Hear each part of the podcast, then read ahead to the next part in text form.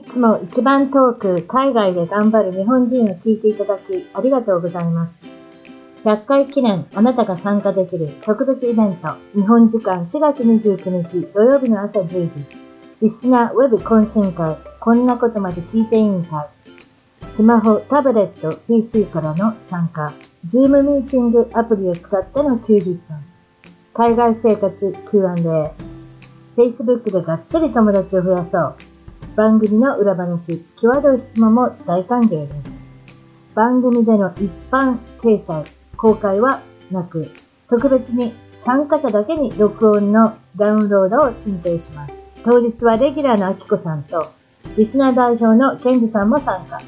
過去のゲストの方の飛び入りもありかもです。海外好き、海外にすでにいる方、在米28年の私がどんな質問にも回答する気が満々です。参加費用は10ドル、約1000円。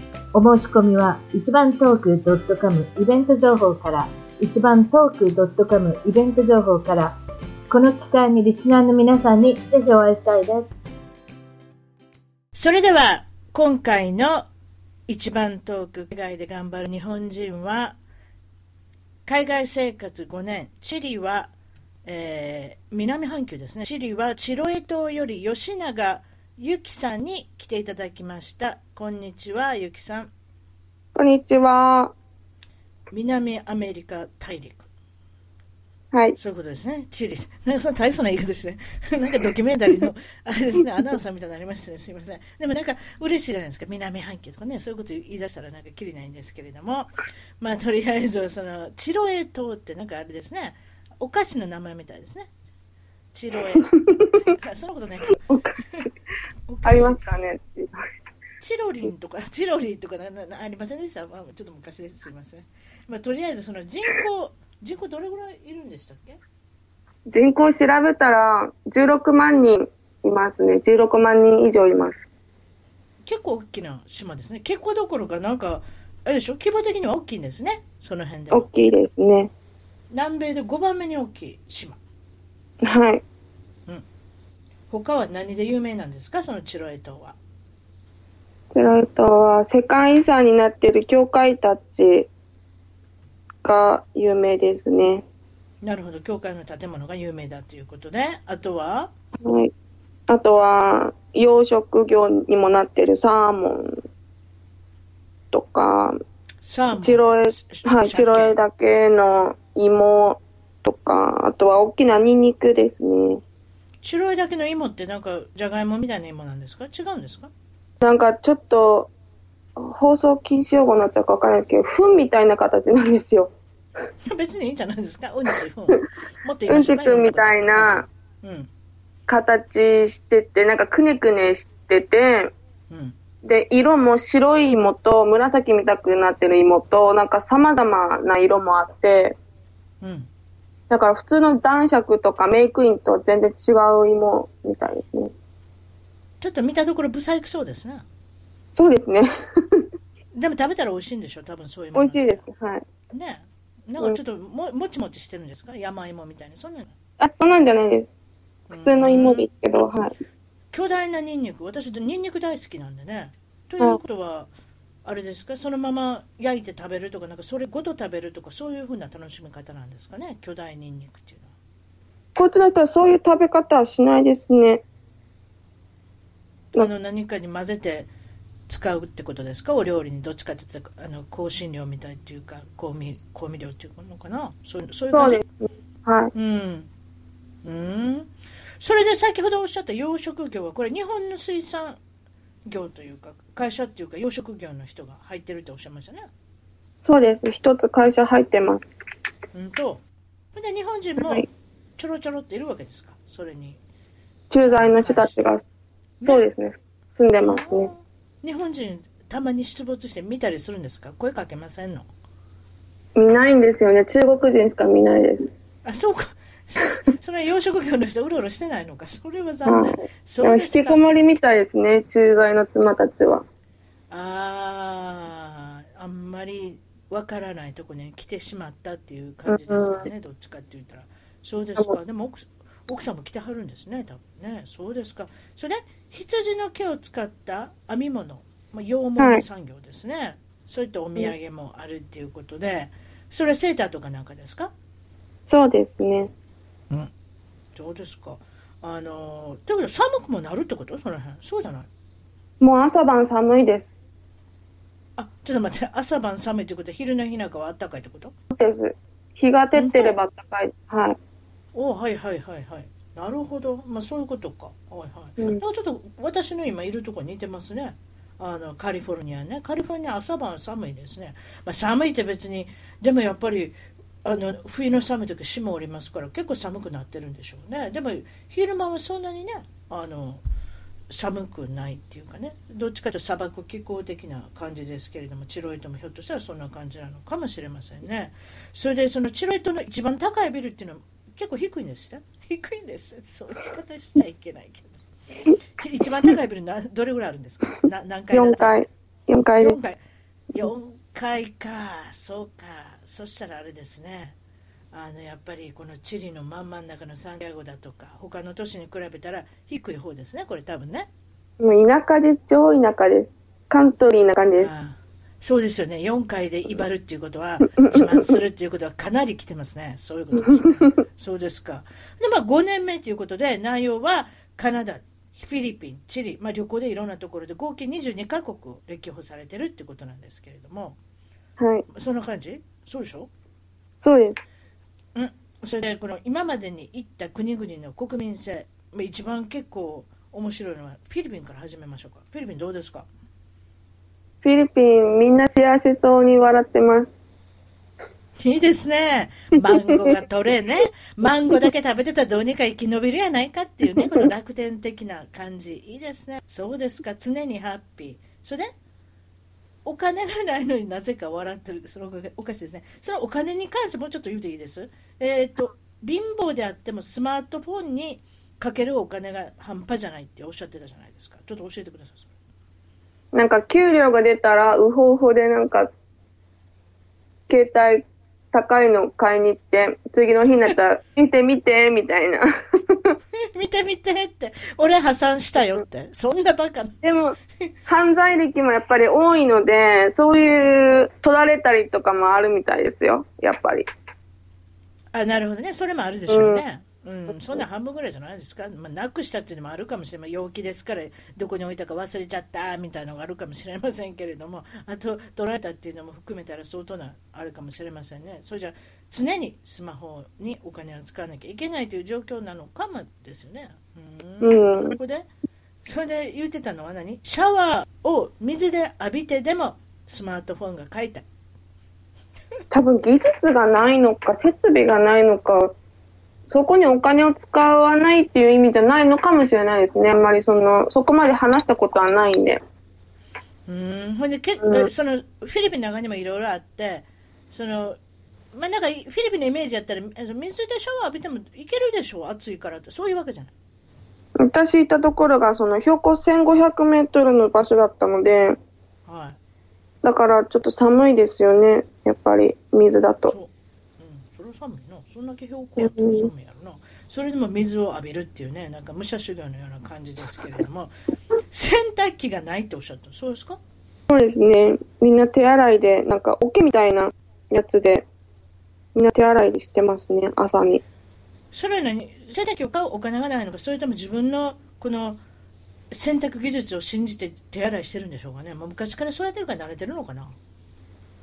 慣れてるのかお金がないのかそそこはちょっとわかんないですけど、泊ま、その現地で泊まった宿には、宿のオーナーさんと仲良かったんで、あなた使っていいわよって言って二層式の洗濯機を使わせてくれましたけど、はい、でも、二層式。はい。そう。でもやっぱり洗うまでは自分でやって、出しそれを使わせてくれたのはありますけど。うん、そうですか。私がいたら大変なことになりそうですね。何もいろんなことができなくって。洗濯機なかったら何もできませんね。そうですか。次はカナダ。カナダも行かれてるんですけれども、これは、えー、まあ、もちろん住んでおられるんですけれども、どんな感じでした？都市、バンクーバーとかやっぱり中国人が多くて、うん、なんかカナダに来たっていう感じがしなかったですね、最初。私もバンクーバーに行きましたけどかなり中国の方が入ってますね、うん。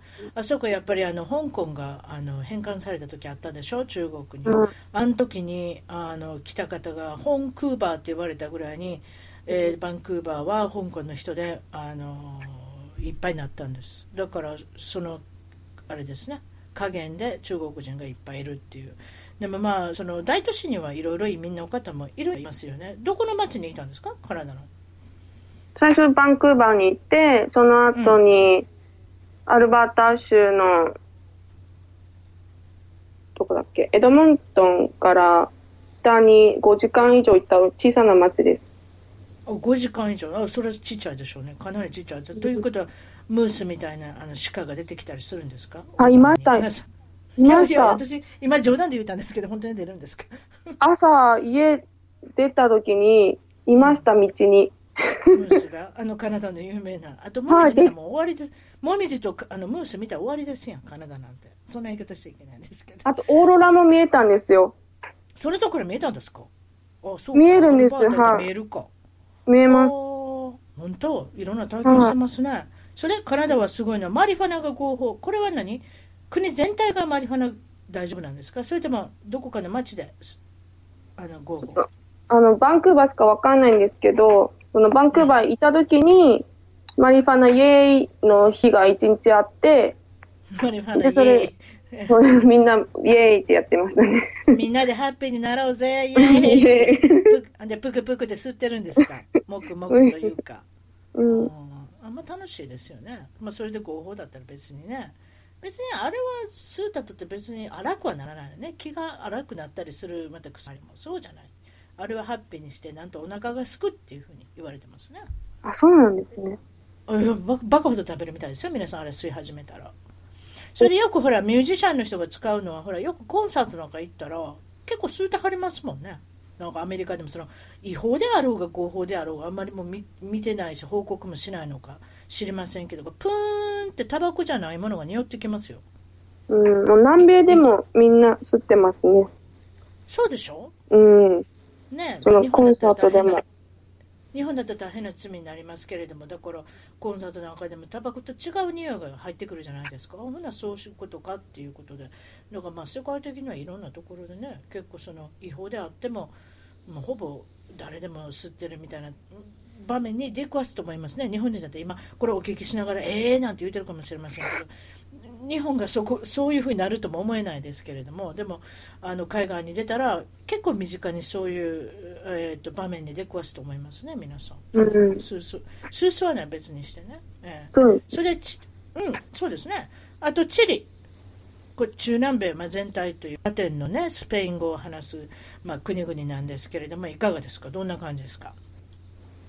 なんか、アメリカ、カナダと全然違って、おじさんたち陽気で、うん。なんか昼からお酒飲んでて、昼からお昼からお酒飲んで陽気で、ラテン的に音楽あってみんな踊ってみたいな感じで。みんな踊ってる。すごいですね。もう飲んで、騒いで、踊ってたら人生楽しいみたいな。あ、それってでもラテンですよね。うんーんそうですか。それでそのスペイン語が分かろうが分からまいがお構いなしでずっと話してくる。あなたに？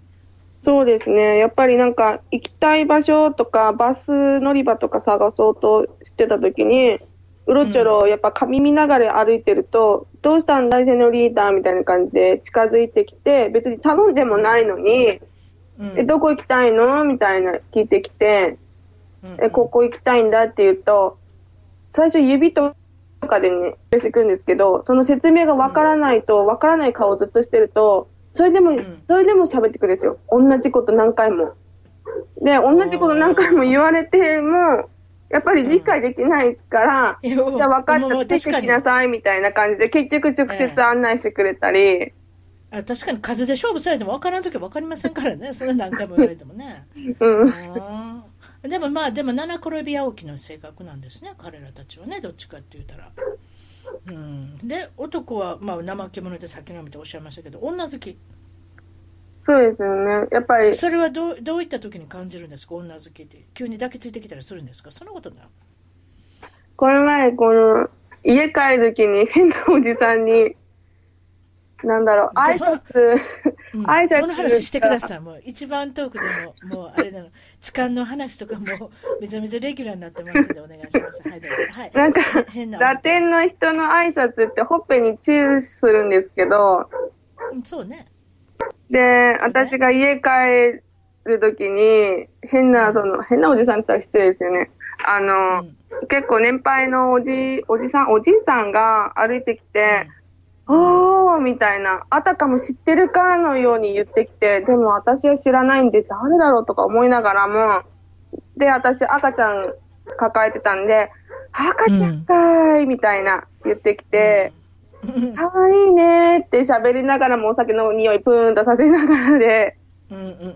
で、私ももう反応に困ってて、もうずっと話しかけてきてて、じゃあねーって言いながらもうまたほっぺに、一回でいいのに、両方のほっぺにチュッチュってしてきて、なおかつ手の甲にもチュッてして、もう満足げにまたね。よかったですね。赤ちゃんずっと握りしめてませんでした、あなた。これ、どうにか何何かならないようにっていうか、悪いことは起きないように。ねえ、どんなだって陽気なおじさんでも何が起こるかわからないじゃないですか。赤ちゃんはやっぱり握りしめてませんでしたよ。それそういうことないですか。大丈夫でした。握りしめるっておかしいかとか。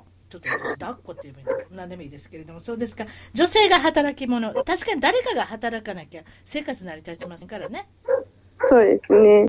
うん、そうですか。それで、あの、例えばその、いろんなところに行かれて、その、なんか怖いこととかは合わなかったんですか、あなたは。それがなかったんですよね、一回も。それはラッキーですね。そうなんですよ。今まで行った国々の例えば南米とかっていうのは、いいことを聞くけど悪いことも聞くじゃないですか。うん、それじゃそれはラッキーだったんですね。それでこの、まあ、一番遠くでよく言っていただいている失敗談なんですけれども、失敗談、何かありましたか？カナダ住んでいた時に、うん。車を持ってたんですけど、うんその、雪降る前にかいタイヤと交換をしなきゃいけなくて、うんで、タイヤ交換頼むときに、ホイールに交換するのか、タイヤの枠だけ交換するのかっていうことで、ホイールと一緒に交換してほしいっていうことを言いに行ったときに、カタカナでホイールってずっと言い続けてても、ホイールを理解してくれなくて、君は何を言ってるんだよ、私全然理解できないって突っ離れまして、うんで、ホイール以外の言い方っていうか発音を知らなくて、で、広告持って行って、これなんだけど、これ、この銀色のこれね、これ、みたいな感じで指さすんだけど、もうもう突っぱねてるから、これ以上の理解を示そうという態度もしてくれなくて、なんか、は発音難しいですね、あれね。W でから、We っていうあの、この W から入る。それに、あの、H が入るでしょ？だから、Will っていう、だから、L も入るじゃないですか。なかなか日本人には難しいですよ、この、最初と最後に決め手の W と L が入ると。うん。だからそういうことですかね。ホイールって言いますもんね、日本語ではね。カタカナでホーですよね。うんホイール。ですよね。わからんうん確かにでも実際問題 W から始まるとこの「う」に似たようなね発音ね「ウィ」っていうね。それそれになるのかもしれない。なるなるのかもしれませんでしたなるんですよ。それがうまくできなかったら「はあ」って言われますもんね。なるほど。それは、まあ発音でも難しいですね。それで次はえ「受ける話なんかありますか?」って言ったらこれまた車に関してなんです。あなた車に関してばっかりですね。困困ってますね。カナダで中古車を購入したらどうなったんですか？1ヶ月後に、あの、バッテリー切れてエンジンかかんなくなりました。はあ、1ヶ月でバッテリー切れる。それ弱かったのもともと弱いものが入ってたのかもしれませんね。でもそれはでも管理ミスですよね。ですよねそれで、オンしてた後にエンジンかからなくなったので、これじゃ家に帰れないって言って、その、車購入した時に担当してくれたセールスマンを呼びて、かかんないんだけどって言ったら、他の病院で、えー、受けてたの。で、時もエンジンなんかつって、何、バッテリーのことだよ。でも今もうエンジンついて大丈夫だよって言われて、このまま10分か15分エンジンつけてればいいよ。なんで言われてエンジン、つけてれば大丈夫って？いやそれはでも、あの、私からしたら大丈夫なんですよね。多分ね。走らなきゃなんですね。2分ぐらい、やっぱり急にエンジンかかれば10分ぐらいで。実際まだ走らなきゃいけない。え、だけやって言うんです。でなんか、マムシの出なきにして、で、多分にその生活に、で、やってたんで、で、本当に時間通りに聞いて、で、次の日に仕事行くときにエンジンかけたらなくて、はいもう多分あの十分、うん十分に十分な来てないことですね。3分じゃね、ダメですもんね。はあ、それで？それで、怒り、怒りに行った？それで営業所に、あの、営業所が、私たちはこんでくるって言われて、なんか、どうしてこんでってくれ、いう説明を中身もされ、うん。で昨日もできる言うても、でもここまで持ってこい、一点張りなんで、うん。それでもしちょっと当時仕事してたんで仕事も行かなきゃダメで、で、どうにか仕事も行きたんですけど、うん。その後、その、仕事場のオーナーに事情説明しても、オーナーがその営業所にかけてもやっぱ同じことしか言わないんで、うん。もうこれじゃラッチに開かないということで、自分で歩いて行って、うん。で、皆さんどこでって聞いて、で、皆さん出てきた、この野郎みたいな感じで。君の言う通りにしてたのに、みたいな。あなた悪い人ねーって言って、一応怒ったつもりで英語で言ってんですけどね。ゆきゆきさんが言うと柔らかいですね。私なんか言うたらもうヤクザみたいになりますよ、多分。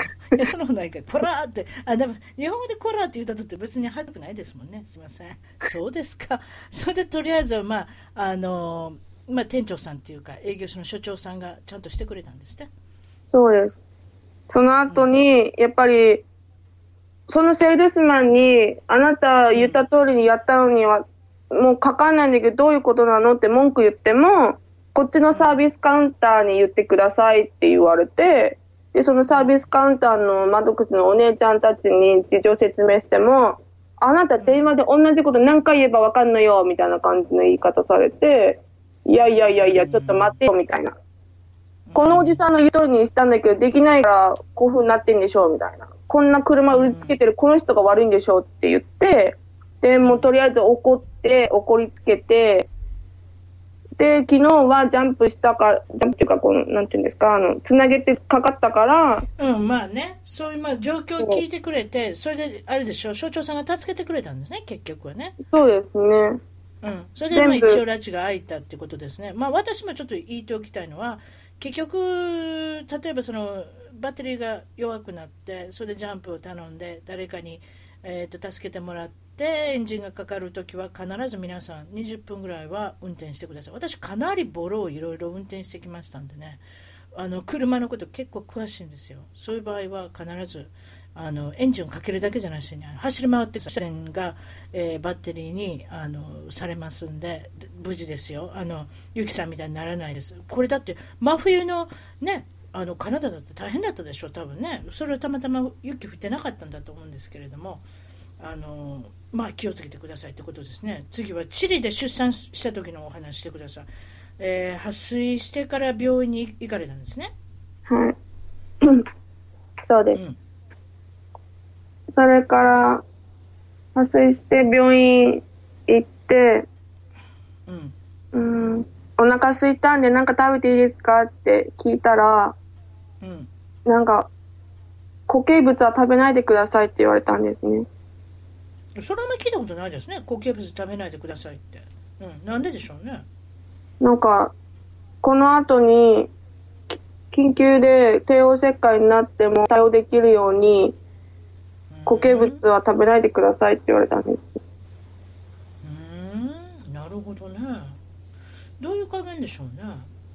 麻酔の関係かなとかは思うんですけど、とかお手洗いかな。お手洗いが行きたくなったらかな。ちょっと私今ちらっと思ったんですけど何かすわからないですけど。でもお腹空きます空きますしね。大変ですよね。それで公立病院は全部無料なんですか？その辺はそうです。公立病院は無料です。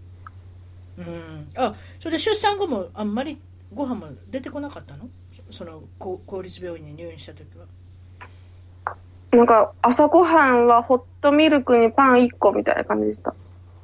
なんかそそれってあれですねあのなんか貧しいですねあの 妊産婦さんとか今赤ちゃん産んだ人にとってはそうですよね。ねえ私も覚えてるけど冷たいサンドイッチくれたわ。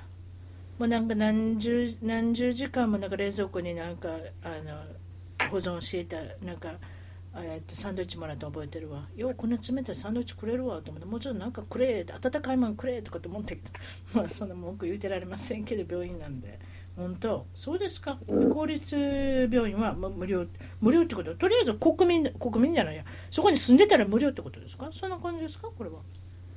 なんか、最初、あの、妊娠分かった時は、やっぱり、ビザとかの、なんていうのかな、あの、観光ビザしかなくて、うん。あの、そういった、チリの住民番号とかもなかったんですけど、パスポートで、あの、最初エコーしてくれました、無料で。あそううんよかったですね。そのとこ親切ですね。チリっていう国はそうですか。で日本のこともちょっとおしゃべりさせてください。日本は、えー北海道札幌市の出身。またこれは雪のよく降るとこじゃないですか。そうです。ねえ。今と違うチリとかフィリピンとかっておっしゃいます。まあ体はちょっとあれですけれどもね。そうですか。えーっともちろん札幌といえばジンギスカン、札幌ラーメン。そうなんで有名ですよね。あなたのお好みは何ですか、ちなみにラーメンは。味噌です。味噌ですか？やっぱり味噌がいいんでしょうね、トッピングは何になるんですか？札幌ラーメンといえば。なんか私のイメージはコーンとかが入ってそうなイメージがあるんですけどそうなんじゃないんですか？もやしですかね。もやし、あ。もえ、メンマ、うん。あコーンもありますかね。チャーシュー。チャーシューね。あ焼き豚って言わないのか。チャーシューっていうのか。でお父さんは警察官。はい。でお母さんは主婦主婦でそれでまあ離離婚をされてお二人は離婚をされて、まあ、マッサージ屋を一人で経営されてたとそんな感じ？はい。はいそれでご兄弟はおとお兄さんが一人とはい。それで、えー今ちょっと、まあ、ちょっと悲しい事情があるっていうことでなどうなったんですか？このご家族がえっと、今バラバラなんですよね。バラバラ音で信不通なんでしょ？私と家族とは音信不通で連絡取ってないんで、うん。多分札幌に住んでるんだろうとは思うんですけど、どこで何してるのかさっぱりわかんないって感じですね。お父さんは離婚されて以降もちろんあんまり分からなくなっちゃったし。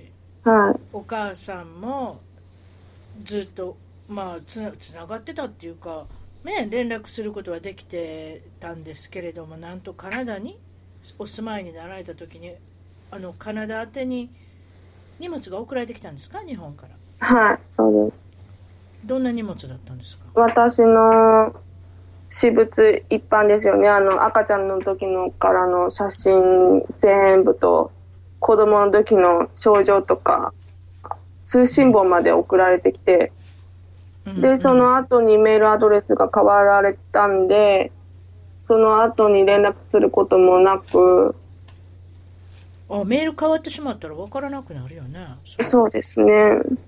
住所も変えたってことかなお母さんお住まいのそれもわかんないんですよね。住所も今どこに住んでるのかでお兄さんも分からないんですか？も。わかんないですね。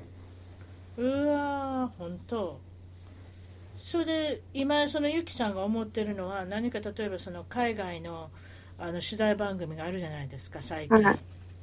その世界中にこんなところにあら日本人みたいなねそういうの番組が2つ3つもあるんですけれどもそこに出てみたいっておっしゃったんですけれども例えば、まあ、そこに出てみるのももちろん手なんですけれどももちろん、えーまあ、もちろんっていうかまあその私ができることね。だからあなたにできることはもし、えーまあ、吉永由紀さんですね。の、まあ、お父さんお母さんお兄さん誰かをご存知でしたら私の番組の方まで連絡してください。っていうことでいいでしょうか？はい。はい。それで一番トーク at gmail.com こちらが、えー私のメール住所になっておりますのでもう一度言っておきますね。一番トーク at gmail.com まで吉永由紀さんの、えーご家族の、えー消息を誰かご存知でしたらあの連絡いただけたらと思いますそんな感じですよねそうですか小さい時のゆきさんはどんな感じのお子さんだったんですか？天真爛漫な感じでした。うんとはい。食べることが大好きだった食べることも大好きです。今もそうですか？チリで食べまくってるんですか？何かことあるごとに。もう、チリでできる日本料理を頑張って作ってます。おはいはい。あのーあんまりないっておっしゃってましたね。チリにはやっぱりその材料が。やっぱ田舎なので、そういった食材を売ってるお店すらもないので、うん。だから特殊な調味料を使わずに、いかにどうやって日本料理っぽいものを作れるかな、みたいな。例えば自分で作るものって何ですか？自分で作るものですか？うん。なんか言うてはりませんでした？ポン酢作るとか。醤油はとりあえず手に入るんですね？醤油は手に入ります。中国のお店で買えばいいから？はい。ほんで、あと、オイスターソースも売ってるんオイでス、ターソース。はい確かにオイスターソースありますね。そそれどうすんの？で、オイスターソースと醤油、ケチャップ、砂糖でソース作れるんですよ。とんかつソースが作れるの？はおそれいけそうやな。い。で、ちょっと砂糖を多めにすると、お好み焼きソースにもなるんで、うん。キャベツと、あの、なんだ、簡単に小麦粉、卵でお好み焼き作って、で、ソースかけて食べたりとか。ああ、ウスターソースって売ってません？こっちウスターソースって売ってますよ。ウスターソースないんですよね。ああ、あれは、実はなんかイギリスから来たもんやったっけな。かウスターソースって売ってますよ。え、あの、英語での発音がちょっと、あの、あ定かでないので言いませんけれども、ウスターソースって書いてありますよ。W から始まります始ま始まりますけど。そうですか？そそれで、あの、ポン酢も作るんでしょ？ポン酢はうまいことできそうですね。ポン酢は、酢と醤油、にスプライトをちょっと入れるといいんですよ。レモンとか絞ってね。スプライトってあの、飲み、飲み物、はいはい、飲み物のスプライト。スプライト入れんの？はい。ちょっと甘みが出るじゃない？ですか。でそれで作るわけ？はい、そうです。で、結構持つの？スプライトってなんか気が抜けてしまうけど、あのババブルっていうか、あの泡の部分が消えてしまうけど、あれは消えてもいいんですか？別に。いいです、いいです。砂糖の香り、なんかちょっとなんか、あ醤油と酢だけだとちょっときついんですよ。うん、きついきつい。きうんついきつい。うん。なんか知らんなね。うん。和らいでくれます。そうか。うん。今度それにだし昆布とか入れてみそんなんないの？だし昆布とか中国のとこに干し椎茸あるやろ？それもないんですよ。中国のとこに干し椎茸ない？ないです。まあはい。私のやることは私は 自分のポン酢を作るんですよ例えばみつかんポン酢私はまあこういうロサンゼルスの近所に住んでるのでポン酢買うてくるじゃないですか。普通のみつかんポン酢ね。一番安いやつ。あれの中にあの干し椎茸のスライスのしたやつを上からポンポンって入れるんですよ。それとだし昆布と。そうそうするとそうすると料亭の味になるんですよ。なんでそういう言い方してる祝ってすいません。自慢して。あともっとよかったら私ガーリック好きなんでガーリックいるんですよ。いるっていうかローストする。あのフライパンでちょっとだけ。それを無理やり上からぐちゅって入れるんですよ。めっちゃ美味しいですよポン酢にです？うん、ポン酢に上からも漬け込んでしまうんですよ。そのだからだし昆布とあの干し椎茸とそのガーリックをそうするとまあ1週間も経てばめちゃめちゃ美味しいポン酢ができるんですよ。料亭のポン酢が安くできる。うん料亭のポン酢って高いじゃないですか日本でも。料亭っていうかちょっと高級ポン酢ってね。だからその味になりますよ。それねこっちであの寿司屋経営してる人に教えてもらった。私が別にそうやって考えたわけじゃないんですよ。やっぱり何か答えがあるんですよ。私そこまで できませんもん。でたまたまその人と喋って、おおなるほどと思って、このやり方を盗んでやれと。でそれでもそこから始めたんですね。うんすいません、余計なこと言いまして。そうですか。それで、えーっと、何の話してたんでしたっけ？あ、そうだった。北海道。何を言うてんねん。天真爛漫で食べ物が好きな話ですね。すいません。まあ、趣味もあんまりなかったと。自分,、えー自分のことを知ってたのは高校卒業後？そう？はい。でそれまでは、まあ、自分の意見考えとかまあまあないようなあるような母の言う通りにして人の真似おしおお兄ちゃんの後ろによくついて回ってましたっていうことであのそんな性格のあのあれですか？お子さんだったんですか？はい。そうです。そうですか。それで小中小中学校はいかがでしたか？小中学校は、えっ、と、小さい、小さい頃ち、小学校低学年は虫持って行って驚かして遊んでましたね。でも男の子みたいですね。男の子そういうことしませんよ。いやーって、ほらって。金虫あなんかありますやん、まあ、ゴキブリ持ってくる子いませんけどねさすがに。いや北海道ゴキブリいないんですよ。ちっちゃいんですよ。あだからあれでしょ。湿気がないからでしょ。多分、うん、多分ムシムシしてないし、うん、そうそうそうそう。夏かって涼しい夏っていうか梅雨なんかないじゃないですか。うん、うん、いいですね北海道。知れば知るほど本当にいいような気がします。まあ確かに寒いでしょうけどね。雪の嫌いな方にはちょっと無理かもですけれども。そうですか。ということは虫が珍しいってことですね。多分ね。そういうのが。うん。それで小学校34年の時に、えー、学校で話すな例が出ましたと。先生から。これどういうことですか？話すな例なんかおしゃうんなんかちょっと生徒同士で何かあった時に、どうしたのって言われて、自分の意見が言えなかったんですよ。うん、どうしたもこうしたもないんだけどって心の中で思いながらも、それを言うことができなくて、で、ずーっと黙ってたら、うん、じゃあもうお前喋るなって言われたんですよね。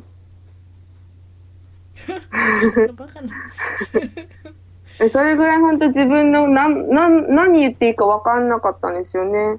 本当に。うん。でも先ほどもおっしゃってましたもんね。それちっちゃい時から何を言って僕かわからないし、っていう意見があるようなないようなっていう。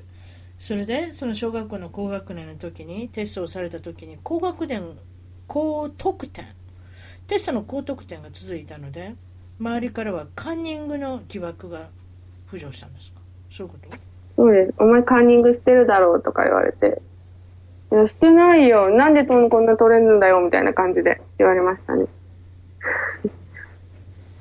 それでやっぱり、まぐれじゃないことを見せるために、何回も高得点取ったってことですか？そうですね。これ見て、みたいな感じで。うんね失礼なこと言うやつもいる本当に。そうですか。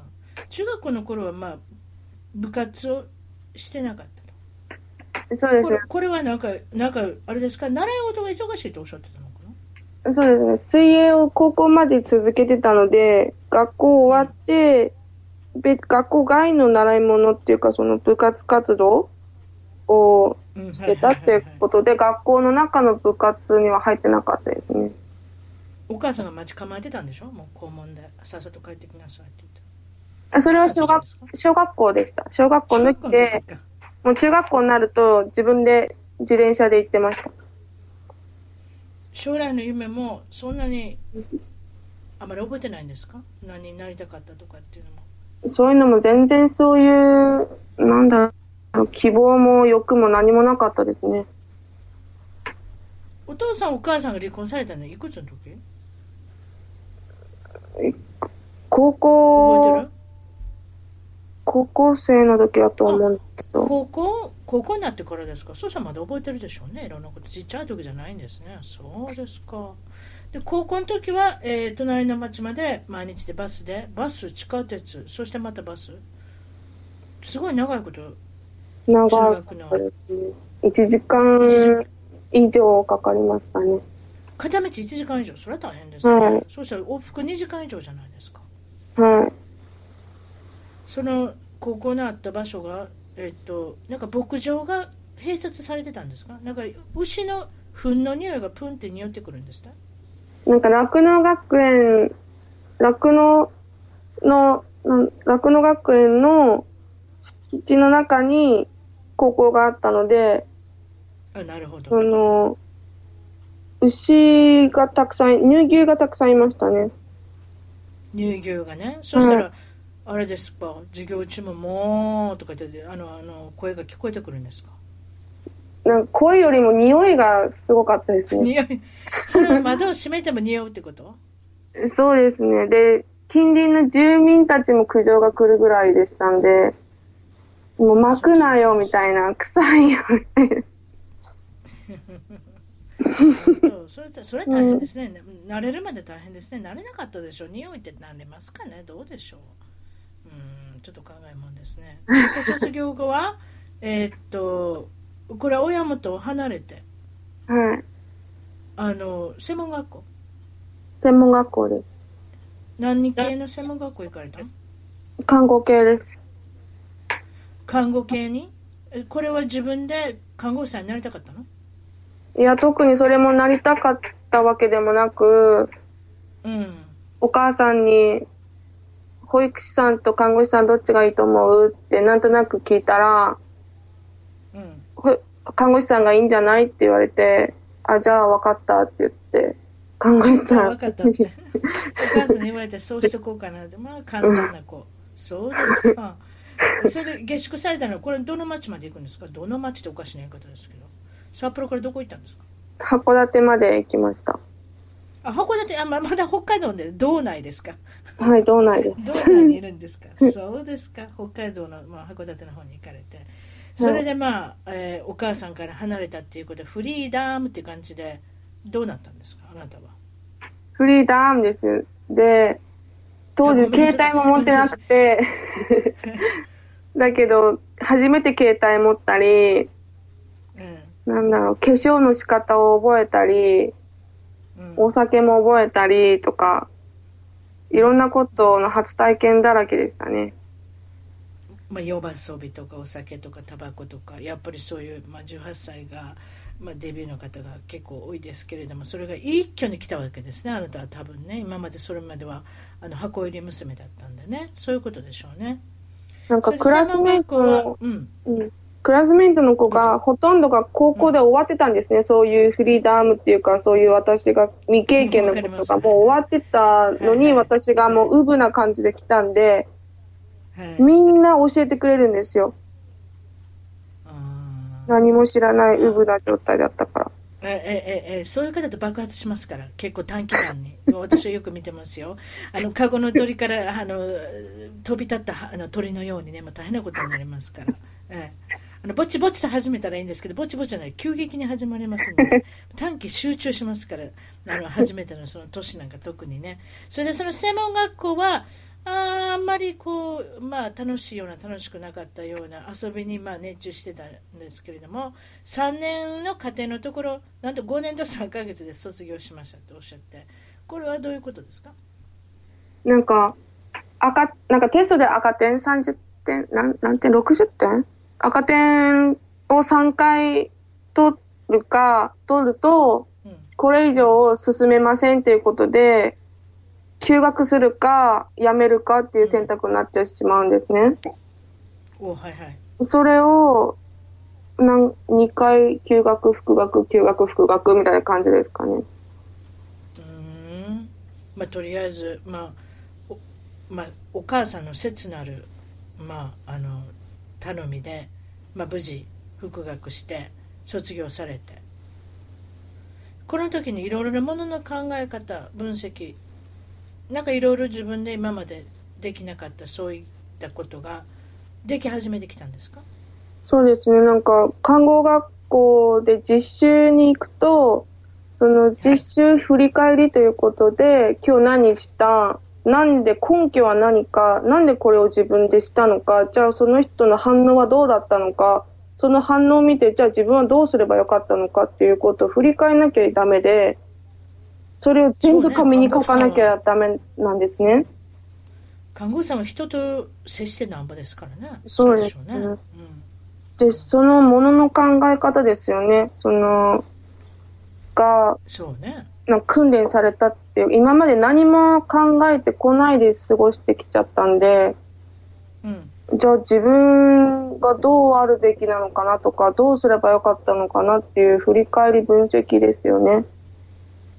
なるほど、うんそうですね。それで卒業されて看護婦になられたんですか？一応慣れました。一応やって。それで、あの、周りからユニークな看護婦さんとして。なんか看護婦さんらしくないって言われるんですよね。なんか、看護婦さんらしいっていうのはどういう人がらしいんですか？逆に言えば。なんかちゃんと、ちゃんと凛々しい感じなんですかね、きっと。じゃああなたは凛々しくないんですなんか私なんか娘のようなフレンドリーなような感じなので、すぐこう受け、あ患者さんと打ち解けちゃうんですよーね。あーななるほどね。もうちょっと命令的なところもありますやん、看護婦さんって。そうなんですよ、ね。松本さん、お薬よみたいな。お薬よ？私の前で、私の前で取ってちょうだい。はい、今飲むなよってね。なんか、なんかちょっとこう命令帳じゃないですか。そんな感じ。なんかそれがないのかもしれませんね。うん。ね。だからお同じようになってお友達的な感じになるってそれもそれでいいと思うんですけれどもね、うん、そうですか海外に興味のあったきっかけまた理由っていうのは何なんでしょなんか、看護学校時代にも看護学生用の留学パンフレットとかよく教室に置いてあったんですね。うはい。それでオーストラリアの医療現場を見に行きましょうみたいな感じのパンフレットを見てて、はい。それで興味はあったんですけど、うん。実際問題行ってみることになるんですか？海外に行きました。その時期が合わなくて、それの、それには参加できなかったんですけど、自分で探して、自分で全部手続きして、ホームステイっていう形で行きました。えーおいくつの時でした？それそれは二十歳の時ですね。あなるほどねそれで2週間？オーストラリアの方にホームステイされていかがでしたか？それもフリーダムって感じでした。フリーまたそこでもフリーダムですか？ら 確かに。日本でのフリーダムもあの非常に楽しまれましたけれども外国に行く海外に行くまたそのまああのね何も見たことのないところを見るっていうねそういうことですかね。はい。それで日本のことも改めて考えました？それそれ行って。なんか、日本にいると、やっぱ周りの目とか、表情とか、その視線、そういうのになんかビクビクしちゃうっていうんですか？こうする、自分がこうすると相手の反応が気になっちゃうっていうんですか？そういうのにすごく敏感になってるところもあって、うまく自分を出せてなかったんですけど、海外はそういうの、そううん、そういうの気にしなくてもいい。むしろ君は君でいいじゃないか、みたいなところがあったんで、うんこれこのことはよく番組でも言うんですけども例えば日本っていうのは少し人よりも変わったことをするとか違ったことをするとか自分の色がこう出しすぎるとこうモグラ叩きって言ってますけど私それ古いですか？モグラ叩きって分かります？わかります。そういうそういうゲームがあったんです昔ね。だからそういうふうにポコポコってここトンカチで叩かれてしまいますもんね。そういったところで。だからそれそれをされるんだったらもう何も色を出さないでおこうとか何も意見を持たないでおこうとかそのセーフっていうかこう安全な地区にいた方がいいじゃないかってことになるじゃないですか、それで気がついてみたらあんまり面白ない人間だったりするんですよね、うん。でもそれが海外に出たことによってあ何や自分の色出してもいいんや自分の自分のことやってもいいんやみたいなね。そういったやっぱ価値観の違いっていうのは出てくるかもですよねやっぱね、うん。うん。まあ、ネットでそれでまあちょっとごめんなさい。ネットで知り合った、まあ、彼っていう方があれですねお付き合い始まるんですけどこの方は韓国人の留学生はい。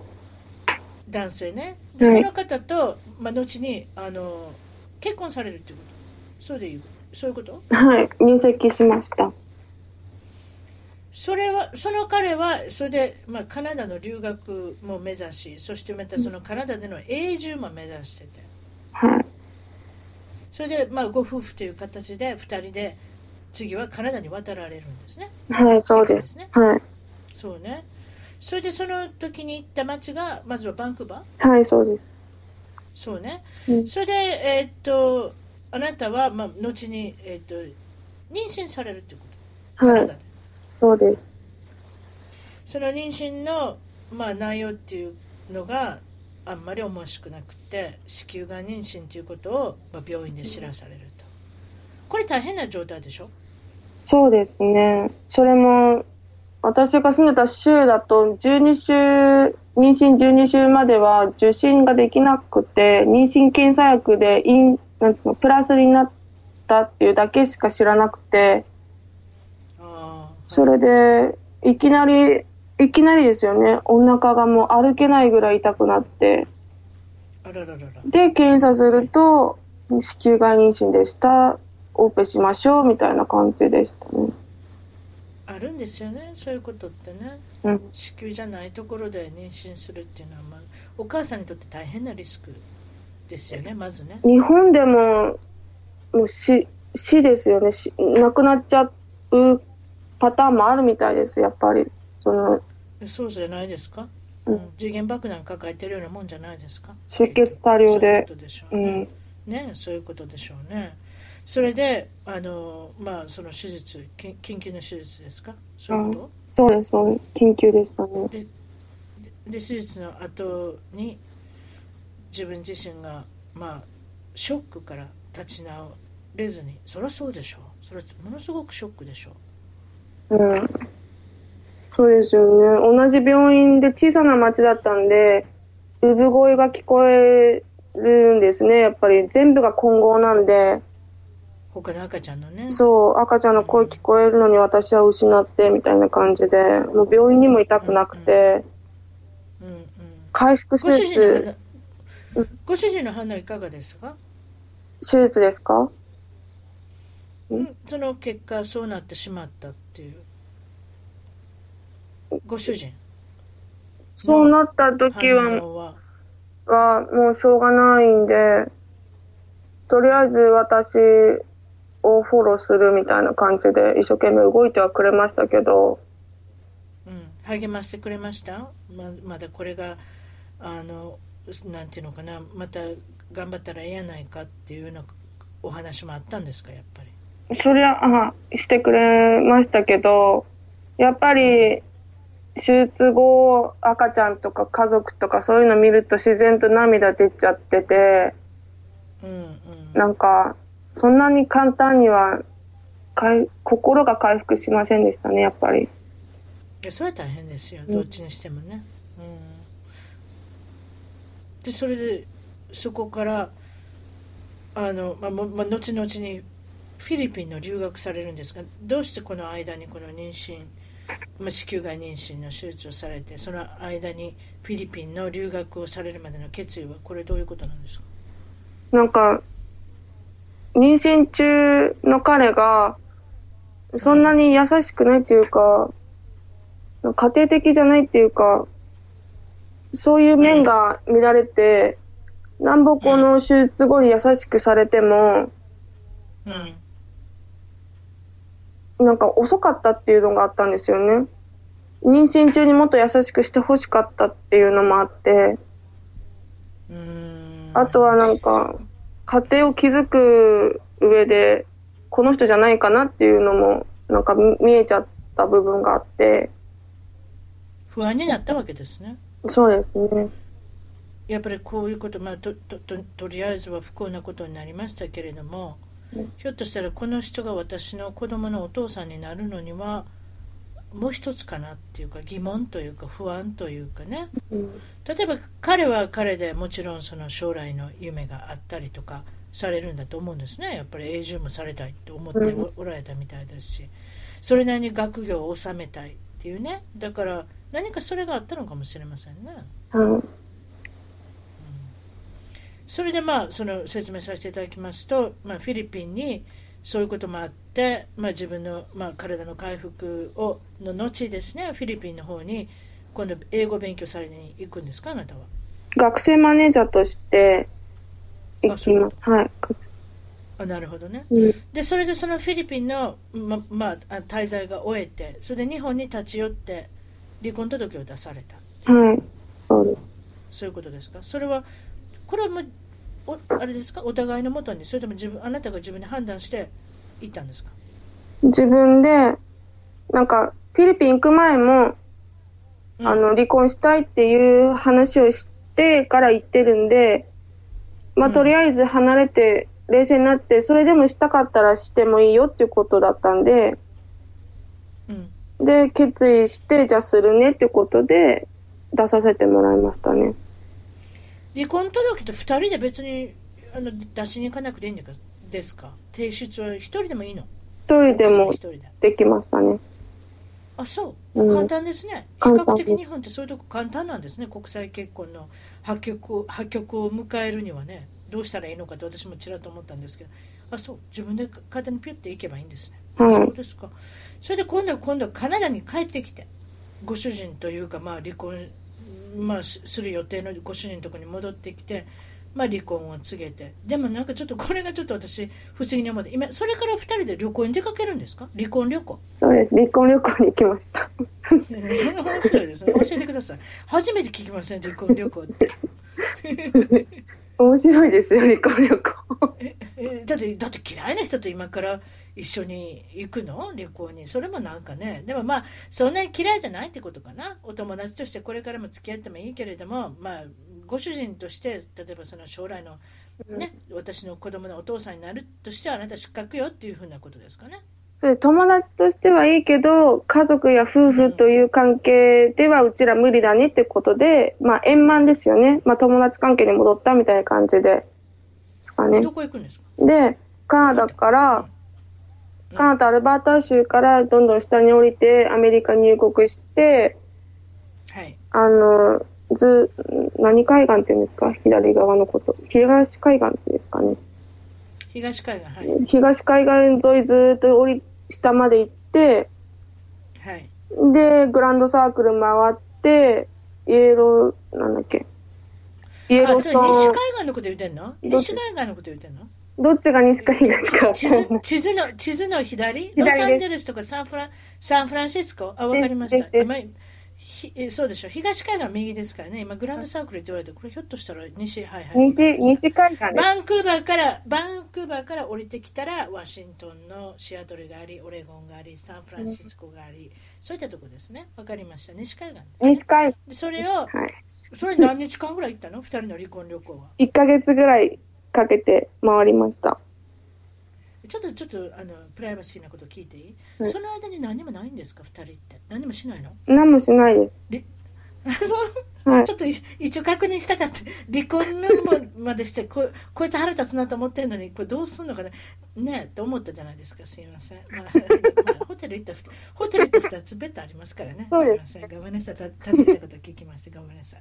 えそうですか。それであのカナダに帰ってきて今度はまああの離婚されてその時にまあとりあえずあのご主人の方からも慰謝料っていう形で少しあのお金をいただいてそのお金でなんとあなたは一人旅行を決めるんですね。そんな感じですか？そうですね。このまま日本に帰ってもよかったんですけど、でも、何していいか分かんなかったんで、うん。とりあえず、そうね、う日本に帰ってもいいけどあなたお父さんお母さんもお兄ちゃんも全部バランバランだしわからないしなんだか帰るっていう本当の理由が見つからないですもんねこのまま何して生きていけばいいのかも分かんなかったんですよね。そうねそうよねで、それのこともフィリピンで悩んでて、離婚するのは決めたいけど、離婚した後どうしようとか、チューブラチューブラリンですよね。そうですよね一人で生きていかなきゃいけない。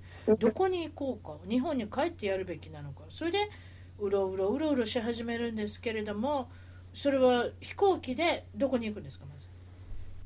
飛行機でカルガリーからトロントに飛びました。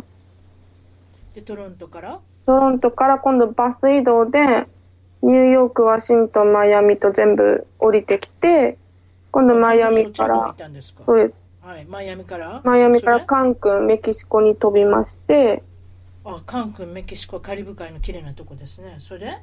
でで、メキシコ3ヶ月ぐるぐる回って、一人でうろうろしてたの？はい本当？で、メキシコの後は？グアテマラ1ヶ月、ガテマラ、い。はいはい。まあ、これもいいとこもあれば悪いとこもありそうなとこですね、ガテマラも。それで、で、その後コロンビアに飛んで、うん、おこれはちょっとあれですね。あの犯罪が多い感じのあのイメージがあるんですけれどもね。コロンビアといえばなんかちょっと薬とかドラッグとかそういうのが横流ししてきますやん。イメージがありますけイメージがど、そうなんです。大丈夫？あそこですけど、全然大丈夫です。あの、なんだ、メキシコで知り合った子の友達がコロンビアにいてとか、そのつながりで、現地の人と一緒にいたので、その現地の人がここからは危険だよっていう場所には絶対行かないで、なるほどね。うん。なるほどね。それを知らなきゃいけないですよね。やっぱそうり旅のやり方っていうのはどこがダメなのか全部が全部悪いわけじゃない。そういうことですそうよねですね。うん、あそうですかそうやって片付けれる人がいて今度は、えーコスタリカにも行かれるんですか？そうですね。一回死者の日でメキシコに戻ってからコスタリカによあまってだあメキシコに？そうです。メキシコ行ったんですか？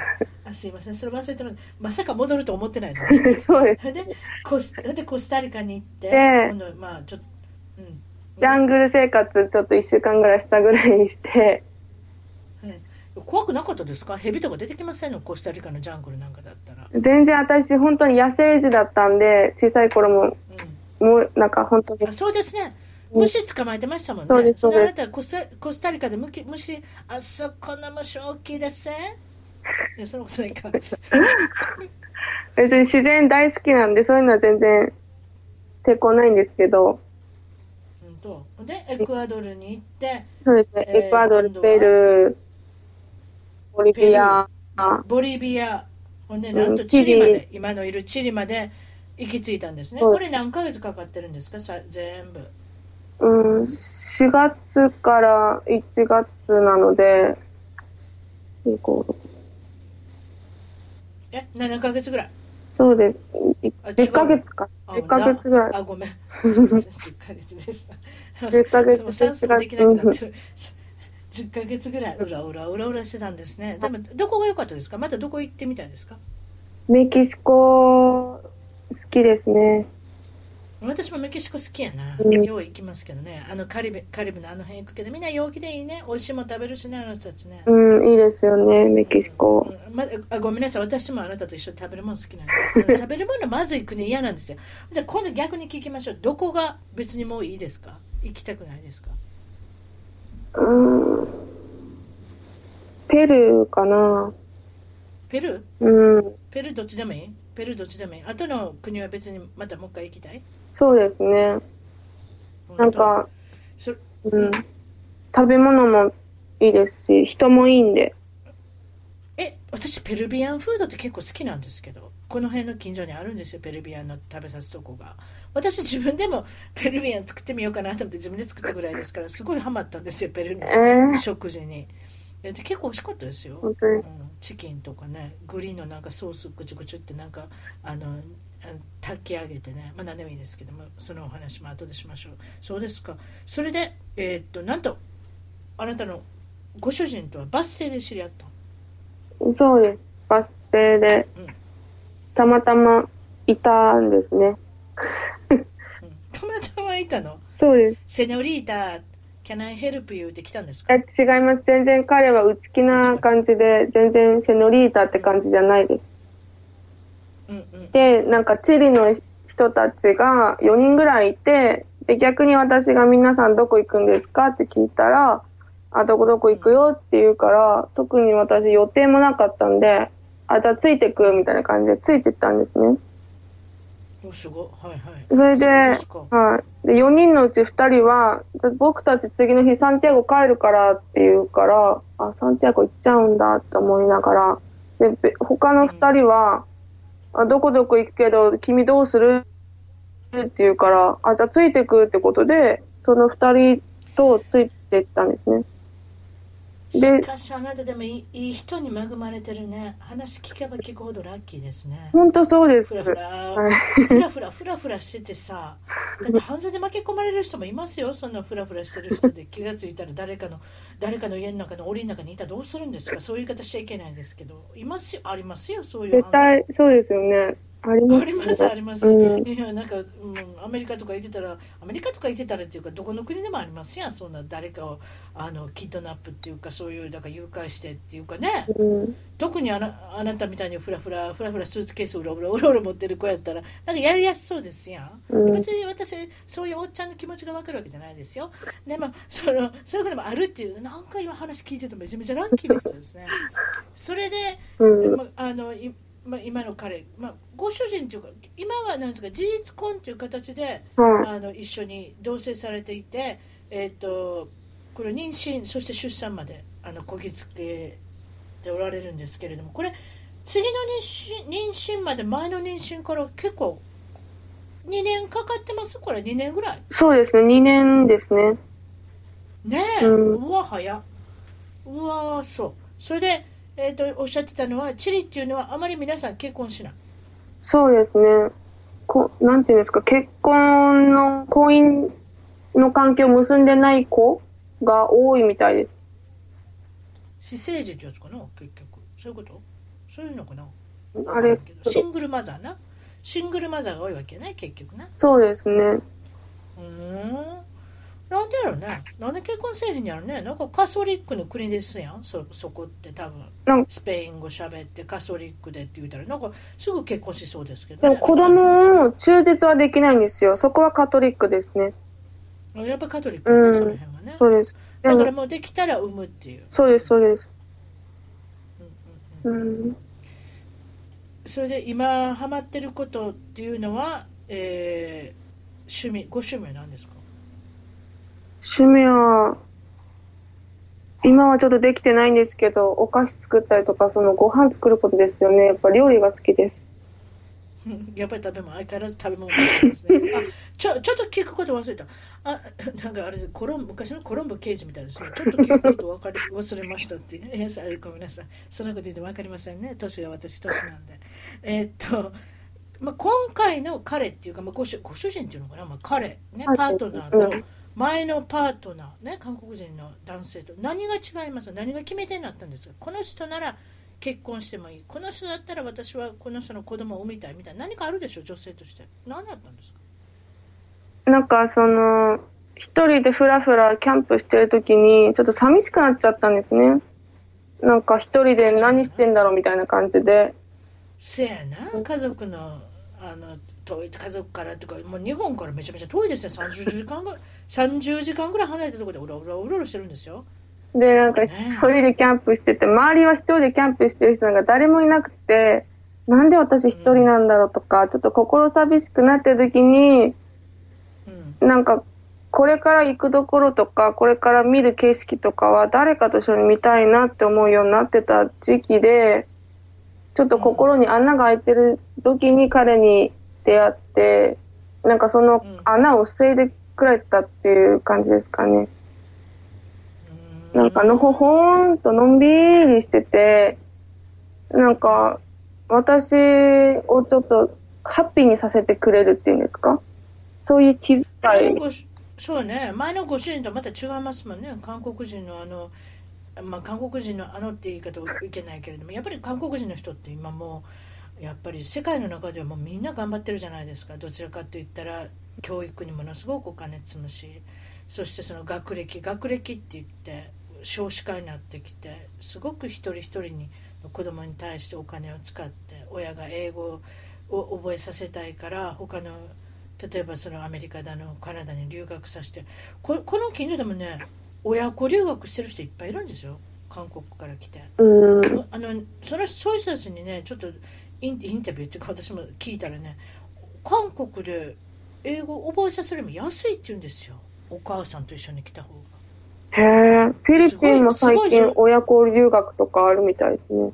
ね、うん。あるでしょ。あります。だからそんなことでものすごくそういったところにも力入れてるしやっぱりその、お仕事でも成功させたい。っていうかね頑張ればっていうところがあるじゃないですか。でもチリっていうやっぱりこの国民性からしたらやっぱりなんかもうちょっと温かいものがありますよね。ものすごく家族も大事にされますし大事にしはるでしょその辺の人は。すごく愛に溢れてるんですよね、すごく。ね、うん。だから、えーゆきちゃんにとってはそれが一番だったのかもしれませんね。愛という愛情が溢れてうん。それがやっぱりその小さい時から比較的まあミッシングしてたっていうか少し欠けてた部分もあるのうで、ん。それが非常にあなたにとって幸せの道うん。なのかもしれませんね、そう思いますか、はい、そう思います、本当に。将来の夢展望抱負っていうのは何かあれば？将来ですか？普通に平凡で笑って過ごしてればいいかなって感じですかね。赤ちゃんもよく笑ってくれるでしょ？そうですね、最近すごい笑ってくれます。何ヶ月でしたっけ？赤ちゃん。今月末で3ヶ月になります。あらまだちいちゃい、うん。とそうね。その頃はもっと可愛いですね。だんだん表情も豊かになってくるし、うん。ねえもうもうすぐしたら日本語も喋るかもスペイン語も喋るかもバイリンガルになるかもっていう感じのあれですねですお子さんね。ですねはい。そうですか今日はどうもありがとうございました。それであなあなたのその吉永、ああなたの名前、吉永さるさんみたいですね。それ言われたでしょ？はい、言われました。あのそうでしょ？か看護婦してる時にあの患者さんにね、うん。言われました。吉永さんといえばさゆりさんっていうさね、ゆりちゃんみたいな。さゆりちゃんみたいな。うん、言われましまあ、もちろんそのそのゆきさんの吉永由紀さんの,、まあそのまあ、ご家族の、まあ、消息がついていないので誰かご存知でしたら、えー、とお母さんそしてお兄さんもお父さんも含めねあの誰かご存知でしたら私の番組の方の一番遠く、えー、at gmail.com までぜひ何かの情報があれば、えーメールをくださいということで終わらせていただきます。今日はどうもありがとうございました。た。ありがとうございました。はい、それじゃあ失礼します。